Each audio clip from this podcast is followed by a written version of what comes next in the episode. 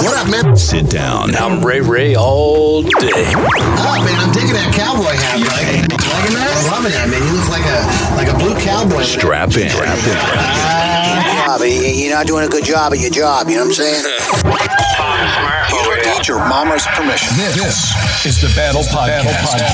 Better than Hey, not everybody can pull it off.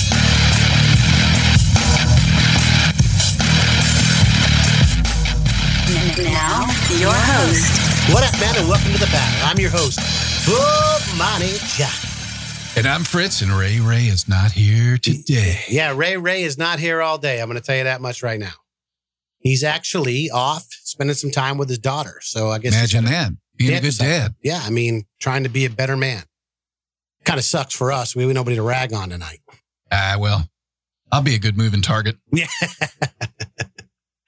well, I, I say that, and yet we, uh, I don't want to, you know, glide over the top that we got uh, a special guest here tonight. So he'll be more than fun to mess with tonight since Ray Ray all day is not going to be with us. Ah, Ray Ray all day. Well, listen, have a good day, Ray Ray. We do miss you. Yeah, we love Sort you, Sort of, kind of. Yeah, well, don't worry. We'll be better without you. No, I'm just kidding. But I'm going to do your job tonight, and I'm going to announce that we are in two more countries Unbelievable. Mexico and the Philippines. Man, I'll tell you what, how many we got in each one of those, Fritz? Uh, I think it's like uh, one. One. what is with us in that one, I, man? don't, I don't know. I mean, we, we keep going. At least we got the UK, we got one. Uh, Australia, we got one. We got one in India. We got one in the Philippines, and now we got one in Mexico. That's it. What up, Governor? what up, Governor? Good I, day, Mike. I really thought just somebody, even with your imitations, they'd be pissed off. They'd email. well, I was hoping. Nobody's got the guts to email. I don't know what's up. it. What's up with these dudes, man? You drive an ice cream truck or you're a beer sponsor, please. The battle podcast at gmail.com. Yes, sir. Oh, eh, also good news. Good news too that I we actually got our battle podcast business cards out. Yeah, we do. We do. And t shirts on the way, from yeah. what I hear. Yeah, so we'll be putting them on the webpage. Uh, so, you know, if you've been listening to this podcast since the first episode and you're with us on this journey, you just might be the lucky owner of a new Battle Podcast t shirt. That's what I'm talking about. Yeah. Hey, we're a free resource. Hand us out, pass us out, share the word. Yeah, we're not asking for anything. Just email No, us just an email, by God. For the love of God. Come on, man. Sheesh. Where all the men at, Fritz? Hey, these are- Where all the men at? These are fancy cards. You know, they got this uh, QR thing. Well, you know, I, my buddy helped me out with that. Oh, yeah? Yeah, he's going to be I here. seen him at a gas pump once. I don't know. Yeah, yeah, that and five dollars to get you a tank of gas. But uh, he's going to actually be with us next week. Um, that's Joe Burke. He's going to be our special guest next week. So Joe Burke, Joe Joe Burke. I can't wait get to see. Joe. Yeah, Joe's going to be with us next week. also known as Joe Bo Cobb. Ooh, Joe Boca. yeah, Jobo Cobb. I like it. But this week we got a special guest. We got a, a I say friend, but he's not a friend. He's more like family. So, and that is uh, Josh Griffin, and he's also got his own little special name at my house. We call him Damn it, Josh. Damn it, Josh. Damn it, Josh. I like it. Yeah, I mean, so It's easy to remember. Josh, welcome to the Battle Podcast, my man. Josh, welcome, man. Welcome to the man, show. It's a, it's an honor and a privilege to be on here with you guys, man. I oh, really he's love already the show. starting with bullshit already, don't you? No, I really love right, the man, when you get that southern drawl like that, man, you know you're in trouble, And, man. and- you and now you know why. I I'm glad to be on the show, man. now you know why I call him "Damn it, Josh" right there. Damn it, Josh! Don't start that now. Don't start it. I need people to keep me in line. Yeah, don't start none. It won't be none, right? That's right. Well, Joe, uh, Joe, Joe. I'm thinking about Joe Cop now. What's the hell's the matter with me, Josh? I think it's important for you to just spend a little time right off the rip. Why don't you tell our listeners how you and I got to know each other and how we met? Oh, okay. Um, well, that's simple enough. Uh, I actually started attending. I moved up here to Clermont, where you live, back when I, uh, me and my son decided to make a move to come up here. He, he had a girlfriend up here, and he wanted to try a serious relationship with her. So we moved up here to Clermont. and Oh, hold on, started hold on. So I'm trying to get this straight. You moved up here so your son could have a serious relationship. Well, with his he, he's never lived on his own Oh, okay. before. All right, so I want to make He just turned 18. He wanted to go move in with this girl. okay. And, you know, and you wanted to be a chaperone. Like, basically, yeah. It's like, well, you know, it's like, I, I told myself, I was like, I was like, are you sure you know what you're doing? I said, once you sign that lease, The man. I ultimate said, placation. that's what I'm saying. I said, once you sign that lease, I said, that's it, bro. I said, you're locked in for a year. I said, what if you break up in six months? Yeah. Because she gets on your nerves or vice so versa. you, you were the insurance policy. Basically, I was to make sure that he had a way out. Okay. But like uh, a good you know, neighbor, father's there. hey, some, Okay. sometimes we got to do things we don't like to make sure our kids Who are are you okay. talking to? Josh at State Farm. yeah, Josh at State Farm, boy. Damn it, What Josh are you wearing, State Farm. Josh? Khakis. So you moved up. so he moved, to up the here, south. and, and it just so happened that the church was right behind our apartment called Real Life. So, you know, I, I was at this point in time, I, I've been trying to get back to church, and, uh, you know, I'm just trying to do some new things with my life and turn my life over a little differently. So right. I decided to start attending this church Real Life. I asked my son, you know, hey, there's church Real Life behind us. And this is where you used to go when you were 10 years old. He's like, yeah. I said, well, would you go back with me? He said, okay. So, uh, so that was my inspiration to definitely get up and go. You know, I could get him to go with me. So I got him up and we went to church and, and sure enough, I just happened to be one of those guys that likes to sit down by the front row. And when I got down to the front row, you and your family were already sitting there. Oh, big big mistake. You don't want you Oh, want to sit boy. behind me, brother, because So- it's coming. Yep. So, uh, so I basically little- had to, I gas had basically problem, had you to sit in the in the second row, which is the row behind your family. And uh, you turned around, you greeted me, and we got to talking for a minute. And uh, then you you you told me you said, "Hey man," I said, "Uh, uh, you know, we got a men's group that meets on Monday nights." And um, that's about all it was. You just just just a, a brief touching moment of you just introducing yourself to me and your family, and and and letting me know about this this men's group that you guys were doing on Monday nights. Um, I went that afternoon. I came back to church for you know the little introduction into the church, and uh, became a member of the church. Decided to become a member of church. And about two weeks went by, and, and I just had this itching in the back of my head saying, "Yeah, go try the men's group. What's going to hurt, right? One night, if you don't like it, you don't go back." Yeah, I mean, Yep. So I went. I went. it's went like riding a roller coaster. He If you had don't an like it, itching. don't do it again, right? exactly. So Yeah, I, hitching. I went. Yeah. I went that Monday night, and uh, and sure enough, I, I sat there, and you greeted me at the door. You're what? Hey man, I'm sure glad you you, you came, and and um, man, after that it was just history, If man. I only knew him back then, what I know now. Damn it. Woo. Oh, We God. all tend to say that when we meet Johnny. Yeah, the rest it. was history. That's it. But it's kind of funny though because we we didn't know each other for very long at the men's group, and you actually had run into a, a situation where you were needing a place to stay. And Yeah. I, I really didn't know. I think at that point in time, the history of of what was going on with you, I didn't really know the intricacies of your life. So, um, but I got to know you pretty quickly uh, through talking with you and meeting at the men's group and everything else, and found out that you were in a situation where your your landlord was getting ready to sell the house you live, right? Yeah, I'd, um, when my when my son and his girlfriend decided to split ten months into the relationship, Shocker! ten months into the lease, and uh, he decided to, you know, he couldn't live in the same house that she was living in. Now that she's got a new boyfriend, so he moved back to his mom's. a new boyfriend. Yes, Wow. yeah, he, Yeah, that he, makes it He tough, basically Josh. moved back to his mom's, Uh, or I wouldn't have bet 10 months, man. I was a Yeah. betting man. It was exactly. Yeah. longer But, than I uh, would have thought. He got he got out of there, and uh, so I stayed two more months till Lisa's up. But And then he found out you were a new boyfriend. no. No, okay. I'm just But I did, I did, I did, Hey, I did welcome to this Jerry Springer episode. I found a No. nice little house to live, and I was living there. But I was there maybe on the year's lease, probably five months, and all of a sudden I got a letter in the mail saying, "Hey, the house is on the market. We're selling it. You need to be out in 30 days." Um, and it's kind of weird because I spent every day of those 30 days trying to find another place to live.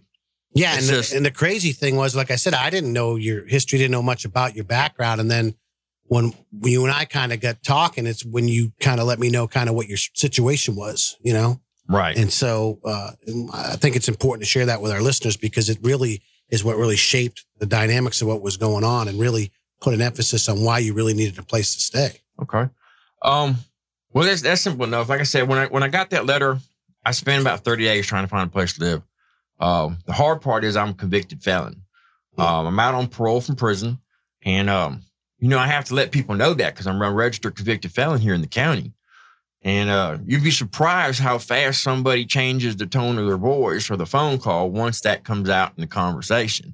Um, it's normally either an instant, instant hang up or, oh, well, we have other applicants we're looking at too. We'll give you a call back. But the call back never happens.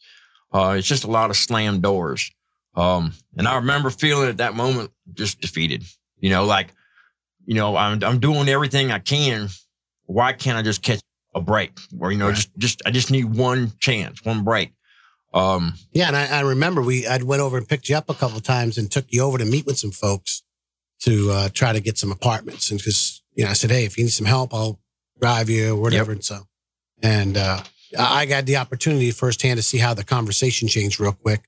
And you know, in all fairness, we're going to be honest. I mean, it's hard for people to wrap their head around it. There's obviously a fear of the unknown, and there's a you know, there's a reservation that most people have. I mean, right, wrong, or indifferent, it is it is what it is. You know, so Exactly. And I and I and I can't I can't fault nobody for that. And I'm not I'm not even gonna try to.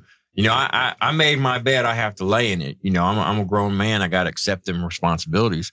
Um, but it doesn't make it any less difficult, you know.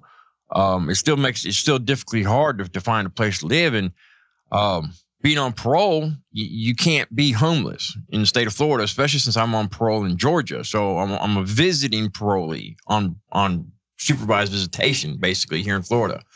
Um, so Florida has responsibility to make sure that I have a place to live, a roof over my head, all that kind of stuff, job, whatever I need to have according to them. Um, the problem is, is that the problem is, is that we uh we as grown men don't don't take everything the way we want to. Uh, it's hard to uh I'm sure it's hard to wrap your head around it. You're trying, in your mind, you're trying to get your life together. You're trying to straighten things out and move in a positive direction. And right now, you're just trying to find somebody to give you an opportunity to catch a break. And I guess it was uh, the, I guess the last time I'd taken you to go see a place, uh, you uh, and you kind of got uh, rejected. I could see it in your face, and you and I had a conversation before I dropped you off at, at your house, and and you were feeling really rejected in, in, a, in a very dark place. And, and I remember looking at it and you were like, I just don't know, man. It's just every time I try to take it one step forward, I feel like I'm going backwards.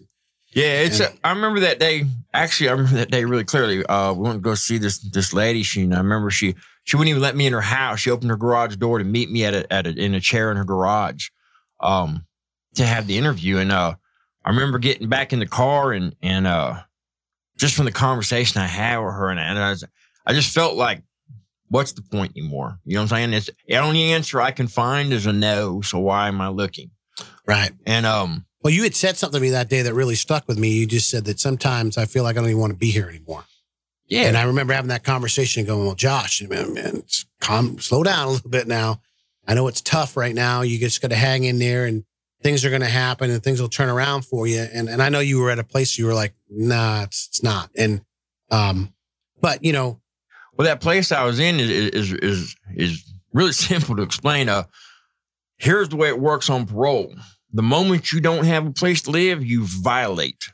So therefore, they automatically send me back to prison. And here's what I knew: I knew I had at that point like three days left either find a home or go back to prison. Um, I'd promised my kids that that would never happen. I'd never go back to prison. I would do whatever it took to make sure that didn't occur that I didn't leave them again, you know, that I didn't abandon them. And uh, so it, I felt like I was not just failing me, but I was failing the only people that I cared about. Um, and I just felt like the world was just kicking me while I was down and laughing about it at that point. So yeah, I mean, I, at that point, I was like, you know, what's the point of me even being here? You know, if all that life is going to give me is crap anyway. Yeah. And I remember looking at you thinking to myself, man, this brother's in a tight spot. And I went home and I spoke to my wife and I said, you know, this dude's needing a place to stay.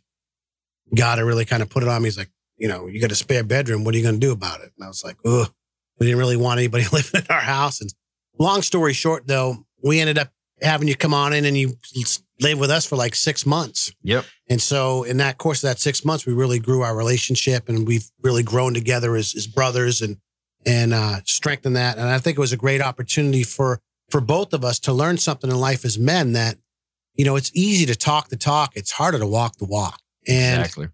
it's easy to get up there and talk about, well, if your brother needs help or he, he reaches out, you know, you should always be there, you know. But when when you're staring down the barrel of a loaded gun, so to speak, you, you got to make a decision. What what are you going to do? Exactly. And you know, it's like the old saying, you either shit or get off the pot, right?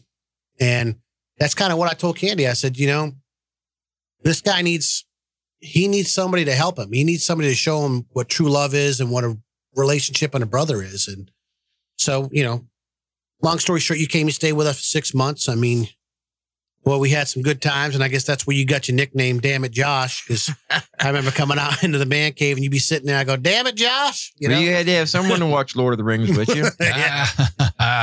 But what I want to touch on tonight too is is that you know take a kind of a step back because you, you've had you know a little bit of a crazy life and you've gone through a roller coaster of not only just emotions but trials and tribulations and setbacks and I think it's important because there are guys that are out there right now to listen to this podcast and they may be in a very dark spot right now or they may be in a hopeless situation where they don't see a lot of light at the end of the tunnel you know and they think well you know what? It's over. I'm done. And uh, they want to quit.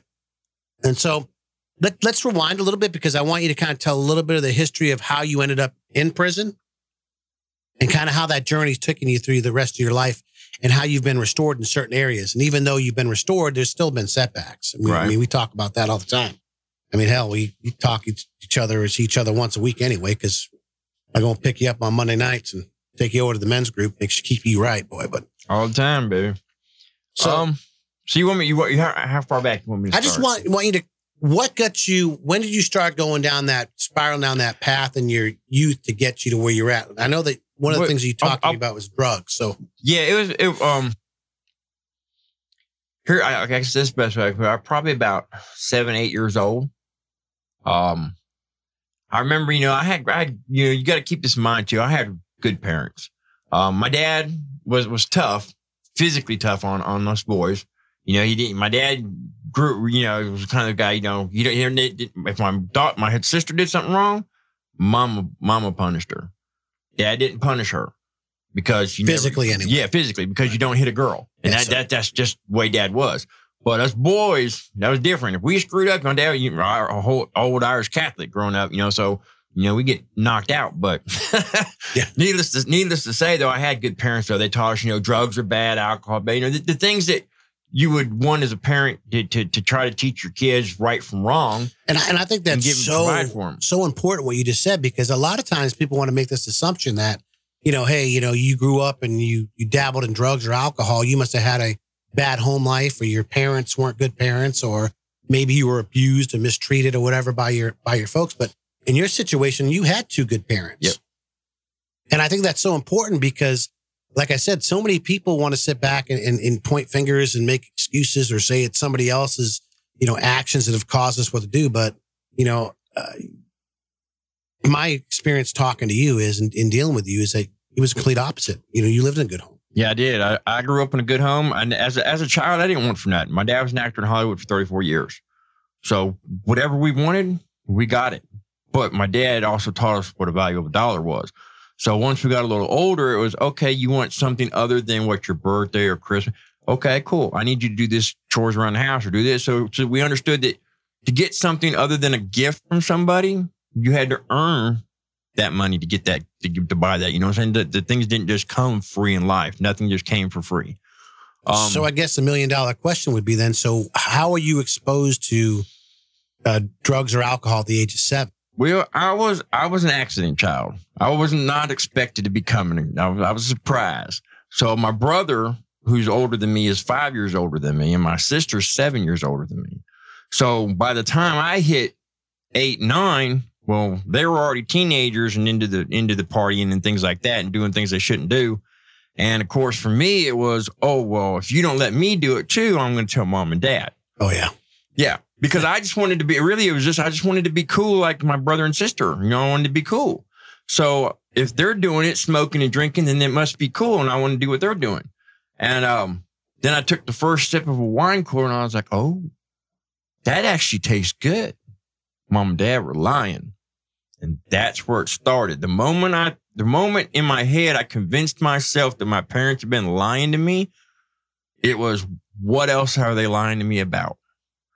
And then it became a curiosity thing. Oh, you ain't never smoked pot before? Here, try this. Oh, you've never done coke? Here, try this. And the more things I found that I liked, the harder it became to stop doing anything at all. Yeah, but I guess the other question would be, you know, most of the time people, you know, obviously alcohol and drugs and things like that, they're they're a number. They they kind of bring you down, they make you relax or make you feel good. I mean, was there something that you were trying to find in this? I mean, what were you trying to For me, it was a, it was kind of an escape. Mom, you know, my my brother was the favorite brother. Um, my sister was the princess, and I was just in trouble all the time.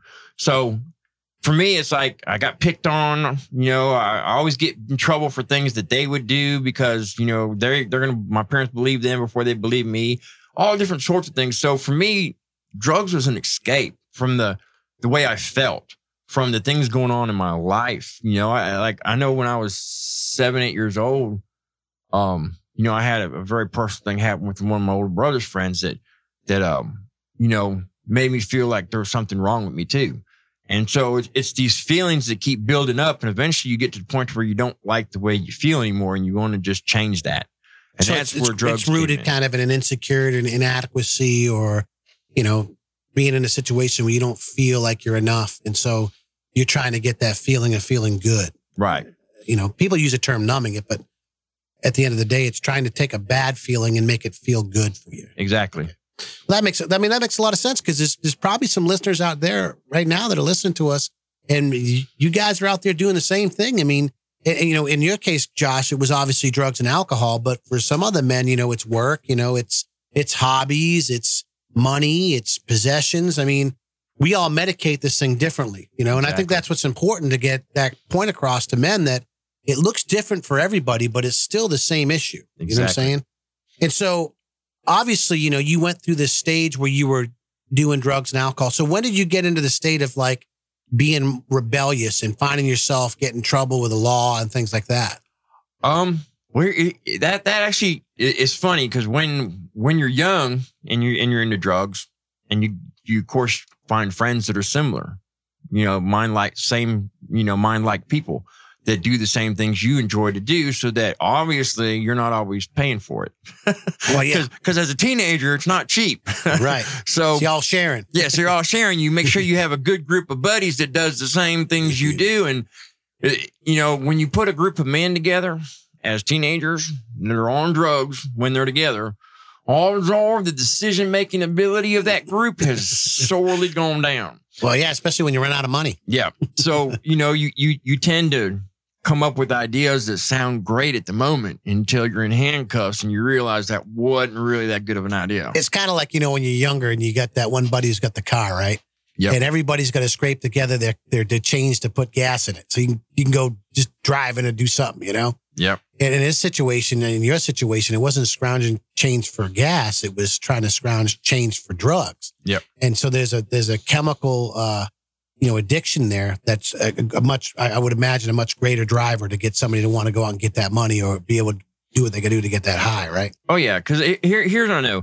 If you run out of gas in your car on the side of the road, odds are you're not going to push it to the gas station to get gas. You're probably going to try to figure out if you got a tank in the back that you can carry, or maybe you can call somebody to come give you some gas or get you a ride. Yeah, But you're not going to get out and push your car to that gas station and get gas. I can't tell you how many times I pushed my truck to the gas station to park it so I could still go get dope. Yeah. That's what kind of addiction I'm talking about Wow. where it grabs hold of you in a way that you're no longer you. It makes you do things that you never thought you'd do.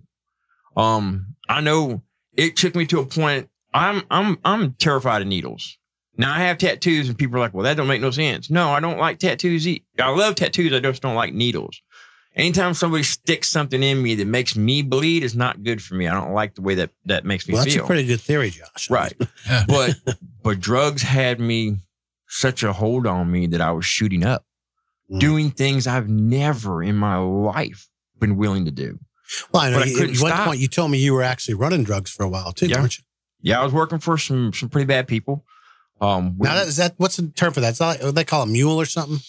well, what I did was a little differently because I wasn't really moving the drugs per se as I was manufacturing, but I was I was selling on the side, but I was Okay. also making methamphetamines. Oh, okay. So, you know, when you, when you're doing stuff like that for people, it, it- you know, people look at you a little, little differently. You have a little bit more clout where you go.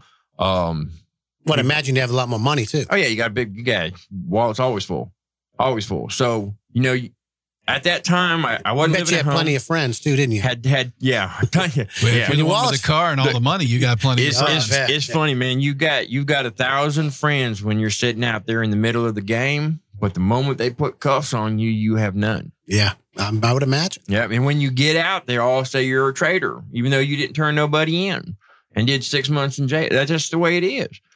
They obviously assume that unless you did 20, 30 years, you must have snitched on somebody. So you turned from being a mule, turned right into being a rat. Is that what's? no, I went. I went from being. I went from from from being no, I'm not saying you were. I was you were, in that, but saying they, they assume that you're a rat. Because, yeah, that's the same yes. because you, if you if you don't, you know, here's the thing: when you've got money like that, you can hire lawyers to defend you the proper way in court too.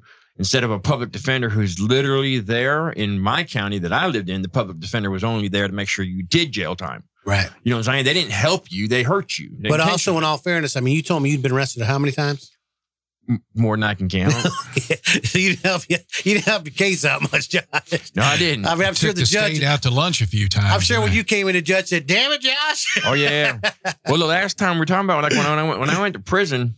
Oh, Well, before you get there, so what was the breaking point that actually, what happened actually sent you to prison? I got to a point in my life I just lost my second almost marriage. It was my fiance and my little my youngest daughter's mother. Um, I had a car accident that that you know took me out for a while. I couldn't work. I lost everything. I lost my home, and uh, I'd gotten back into with the pain medications and everything else from the injury. And and next thing I know, I'm right back into the addiction again. I'd quit for a while because I was with you know this girl that I loved and I really wanted to have a good life with her. And then uh, when that all slipped away from me, you know, I went right back to what I knew helped me not feel things anymore. And then when I tried to get off it again, I couldn't, I wasn't selling, but I was still using. And um, I had all these pills stacked up in the corner in a pill bottle, and I wasn't going to take them. I was telling myself, no, you know, you need to fight this, you need to be better, you, you need to get clean. And uh, uh, a friend of mine, a female friend who, um, Well, one of them friends that was hanging out when you bought when your wallet's full. Yep. But uh, she she had a two almost three year old little girl, and you know, I know her boyfriend was in jail, and and she didn't have no one to help her with bills and stuff like that. She's telling me about how she's about to lose her apartment and her car, and she ain't got money for groceries and stuff. I said, well, look, I said I'm not taking these these painkillers. I said if you know somebody that wants them, you can sell them and keep the money, and that'll pay your bills. And uh, when I went with her to go to go deliver them, I ended up, you know, being drug undercover drug task force. That's what they did. They ended up using somebody close. she to popped me up. Yep. Yep. Somebody you thought you were helping out ended up helping you Yep, on no, your way into prison. Which, Exactly. but the funny thing is, if you, and, you know, that was really the best thing that could have happened to you. It was the greatest thing that happened to me. And isn't that honest. crazy? Going to prison for you is the best thing that ever could have happened to you. Yep. But it's it's it's funny when you when you say that, Joe John, because most people would think that what you just said, and they're like, that makes no sense. But here's how it makes sense to me. When I got to prison for the first time in my life, going to prison, prison, like I've been, you know, to boot camp and I've been in county plenty of times, but I've never been down the road, down the road. And when I got there, I realized drugs, alcohol, everything that I was trying to run and hide from on the streets was more abundant in prison and cheaper than on the street and better quality. So I'm thinking to myself, I'm like, this is insane. There's no way in hell I'm going to be able to live like this. I remember that night, you know, and here, here's, I guess, a part of me. I know this is where God plays into my life, though. Is uh, I, I remember sitting there my first night. I was in the holding cell at the at the prison, and uh, thankfully that night, instead of you know both bunks being full, it was just me in there there at night for some reason. So I remember thinking to myself, I don't know what I'm to do. Like with this much drugs in here like this, I said, I'm I'm to die in prison. I mean, that was my thought. I got 10 years to go. There's no way I'm to live 10 years in here like this. So I hit my knees in, in tears that night. I remember crying out to God and saying, Lord, look, I know you, when you haven't talked in a while, I know you're really not paying attention to me anymore, but I'm at a point in my life where you either got to take this addiction from me and help me here, or you got to take my life and take me home or send me wherever I'm supposed to go because I can't do this no more. If I wake up tomorrow like this, I've got to go. And I and, and I remember going to bed that night feeling like like my life had come to an end. But I woke up the next day and the addictions were gone, John. I mean, I had no desire for drugs or alcohol. Um, I've gone since being out of prison on parole. I've gone to a bar just to have a drink or two, just to see if the the desire of any kind is there. And, the, and even though the liquor still tastes delicious, I don't even care for it. It's like I could care less if I ever drank another drink again. And this is from coming from a guy who's been a raging alcoholic since he was 13 years old. Wow. Well, the, oth- the other part of it too is is you, you spent what uh, out of the ten years in prison? How many how many did you actually have to serve? Um, I did close to six. Um, they only gave me credit for like four and a half, five of them, but um, that was all because of the judge and the people that I had. They kind of, Right. you know, dilly daddy on the paperwork and screwed me over a little bit. But at the end of the day, I did almost five years in prison. Um, and when I got out, I was thinking to myself, okay, well, I've turned my life around. I gave it back to God. I'm not, I'm clean. I'm sober. I'm finally going to be on the street. Um, you know, this, this is where my life's going to start. And I remember uh, being like day or two before my parole. They called me up to the office in prison and, uh, and they tell me, say, hey, uh, your parole address has been denied. I said, what? I'm like, yeah, your parole address down in Florida with your mom's been denied. You can't live there. You're a convicted felon. So I didn't know what I was going to do. I mean, I, I, I really didn't. They told me I had less than 48 hours to get them a new uh, eligible parole address or I'd be spending another six months in prison. Um, out of blue, my ex-wife, my kid, my two oldest children's mother decided to submit her address to the prison and they approved it immediately. And, um, you know, you got to understand where I am at in this too. When they, when they came and told me where my new parole address was going to be too. And I'm thinking to myself, oh dear Lord, what have I got myself into? Yeah, because you because honestly, truthfully, you you and your ex wife did not get along at all. Matter of fact, it was very volatile and and the relationship just wasn't good. And so. I'm sure number one, you were shocked, and number two, you had trepidation, thinking, "Is she setting me up for the fall here or what?" And so, but I think it's amazing that you know here you are, you know, you thinking, "Okay, I finally got paroled. I'm going to get out." The place you're thinking you're going to stay at gets shot down, and then out of nowhere, the one person or the last person you would think that would give the, their address would be your ex-wife shows up and, and, and does that for you.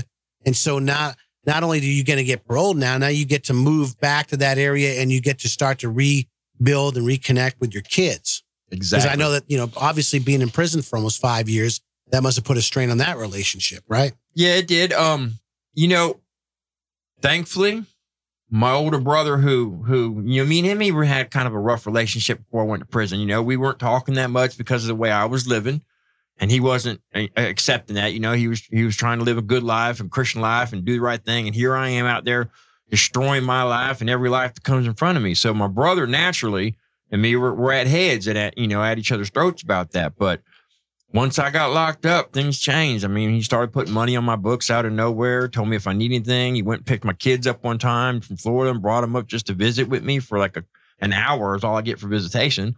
And then after they left there, he took them, you know, to, back to Florida. But, you know, I got to see my kids twice in the five years I was in prison. Um, I, I as a dad, think I could have gone five years without seeing them at all just because of not wanting my kids to actually see me in prison kind of feeling as a dad. But um, it wasn't fair. They wanted to see me, so it wasn't fair for me to say no. Is how I looked at it. Well, I guess, I guess at one point in time, it can be like selfishness. You're worried about how you're going to be perceived or how you're seen. It's it's a shame thing. It's an e- it's an ego thing. I mean, it's a pride thing. You know what I'm saying? You're Yeah. already you're already feeling bad about where you're at, and then you going to be looking at your kids, you know, from behind bars. I I, I can get that, but you know, the reason I, I don't want to fast forward too much, but I think it's important that we kind of move a little forward because I think that what I'm seeing throughout this story is there's always these few steps forward, three steps back Yep. few steps forward, three steps back. And I know once you once you get out here, you know, you know, fast forward to when we met, it was another situation where here you are, you're out on parole. You thought everything's going to be going back to normal. You've restored your relationship with your kids. You know, you've you, you, you're going to church, you're getting your life together, and then boom, this house situation happens, and now you're looking at being out on the streets. And if you're out on the streets, then you're in the back in prison. And so my question, I guess, for you is what has been the biggest struggle for you since you've gotten out of prison? Uh, since getting out of prison, you know, the the big the biggest struggle is is being able to deal with life on life's terms sober. Um, it's not easy because you know I, most places don't want to hire convicted felons. Nearly nobody will rent to a convicted felon. And on top of that, you, you don't have a driver's license. I don't have a driver's license, And you don't have a it's car, it's so- still suspended for a year and a half. So you either walk or you Yep. got to use an Uber. exactly. To I go either got to walk or Uber everywhere I go. So no matter what I'm doing, I'm either exerting myself more to do it or I'm coming out of pocket more to do it. You know what I'm saying? I, nothing in my life comes free. Uh, unfortunately, you know, I, I Except for a ride on Monday nights. except for right on Monday nights. But but even that's not free. Yeah, you get tortured that's not free. I get Yeah, tortured you- to work there and Yeah, back. You get there and back, man. You go you go pay one way or the other job. But but but that's where you know that that's what a lot of people don't understand is that when you get out and you're you're trying to do things the right way and live life the right way, um, when when you've never done that before, it's not easy. That's a complete life change. And then when you don't know who you should ask for help or what you should say to people because you're afraid to tell somebody the truth about you because you don't want to lose them as a friend either because that's the only person you have in your life right now. You are making making new friends and new people and trying to get out and, and, and reestablish yourself and have a life again. But always being afraid of what you can and can't say to somebody because you never know how someone's going to take it. right. Um, So I guess my question is, uh, it, you know, obviously there's somebody that's out there listening to this podcast right now, and their their life is is in a very dark place, and they're they're hitting bumps left and right. They've got obstacles and they've got roadblocks and and things like that. What would you say to that person? I mean, say what what kind of encouraging words would you say to the man that's listening to this podcast about where they're at and what what they would what they should do in in this moment? Since you've, I mean, obviously you've experienced a lot of it yourself. I mean, you're still going through it. Yeah, I go through it every day. Um, here, here's what I can say, John. I guess the best way I can say it in layman's terms is what I've learned through my experiences trying to do life the right way and, and, and all the pain and suffering that's come with it on top of that. For the first time in my life, I can look back now at what I've done and I can smile because I've kept picking myself up. When everyone would push me down, I kept pushing forward and pushing forward. And eventually I've, I'm at a place now where I know I'm on a, on the right path. It's just a matter of getting to the end of the road. Um, so it gives me a hope and a peace inside of me when I look back and see that there's not a path of destruction anymore behind me. That I know if I just turn around and keep pushing forward, eventually, hopefully, and God willing, I'll get to be the man that I'm supposed to be. I guess at the end of the day, it really comes down to this. Sometimes in life, whether we like it or not, men, we just have to be patient. Yep. You know? And and patience is a very difficult thing to wrap your head around because we want what we want when we want it and we want it now. All the time. And so at the end of the day, we have to step back, like you were saying, Josh, and we have to remember where we started from to appreciate where we've gotten. You know, the other night, I, I or the other day, I posted on our Facebook page the thing about me on the treadmill, and I said I was looking at the time and the distance, and I said, why do we get so caught up in the time when we should be focused on the distance and the destination? You know, how long is it going to take us? How far is it our as the destination is, and that's what we need to be focused on in our lives. Exactly. far too often we think about well what's taking me this long? Or it's, you know why isn't this happening right now? Why can't this you know why can't i get this break? Why is this so difficult? Instead of just staying focused on the destination all of us are going in one direction or another. And at the end of the day we just have to make sure that we stay focused and stay true to what we we we're looking for as men in our lives what's the end result that we're seeking in our lives listen the past is just exactly that it's in the past as I said before, you know, that's why the windshield is so much bigger than the, than the rearview mirror on a car. We got to be continually looking forward because if we get caught looking backwards, we lose sight of where we're going. And if we lose sight of where we're going, we might get ourselves lost and find ourselves in a place that we don't need to be put in. And men, we have a hard enough time keeping ourselves focused as it is. So as we close this podcast, I just want to say, if there's one thing I got from the story of Josh is that's hope. You know, some of you guys sitting out there right now, you think it's over. It ain't over. It's just started. Put one foot in front of the other, stay focused, keep moving forward, quit looking backwards. And if you do that, my friends, your life will dramatically change along with your mind and your heart. Is that, my friends? Well, that's where the rubber meets the road.